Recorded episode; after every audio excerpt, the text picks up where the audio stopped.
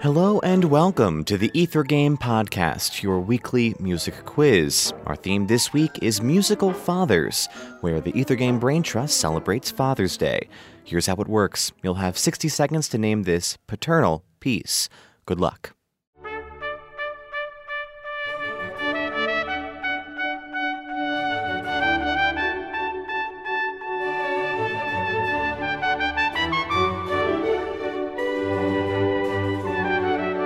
Here's a hint if it ain't Baroque.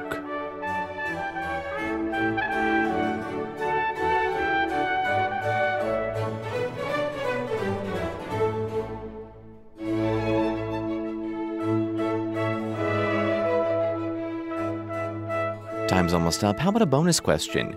Can you name the son of this famous musical father?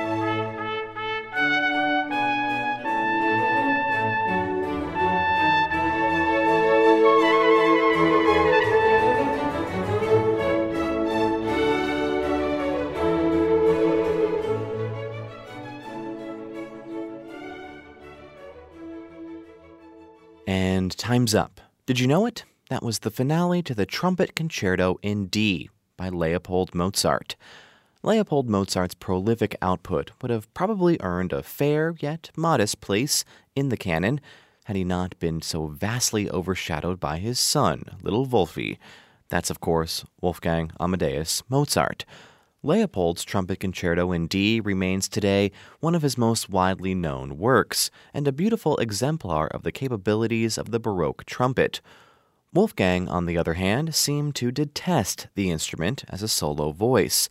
The younger Mozart never wrote a trumpet concerto like his father, and even rearranged the trumpet passages in Bach and Handel to his much preferred clarinet. In fact, 18th century trumpeter Andreas Schachtner, who likely premiered this work by Leopold, recalled that as a young lad, Wolfgang once fainted at the sound of a trumpet. We'll have more fatherly pieces like this one on our Musical Fathers episode of Ether Game this Tuesday. Here's your teaser for that show.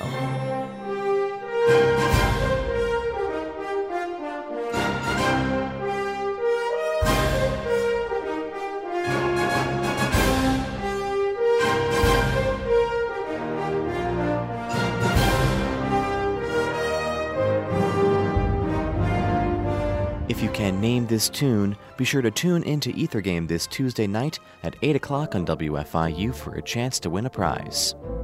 For WFIU's Ether Game podcast, I'm Mark Chilla, and thanks for playing along.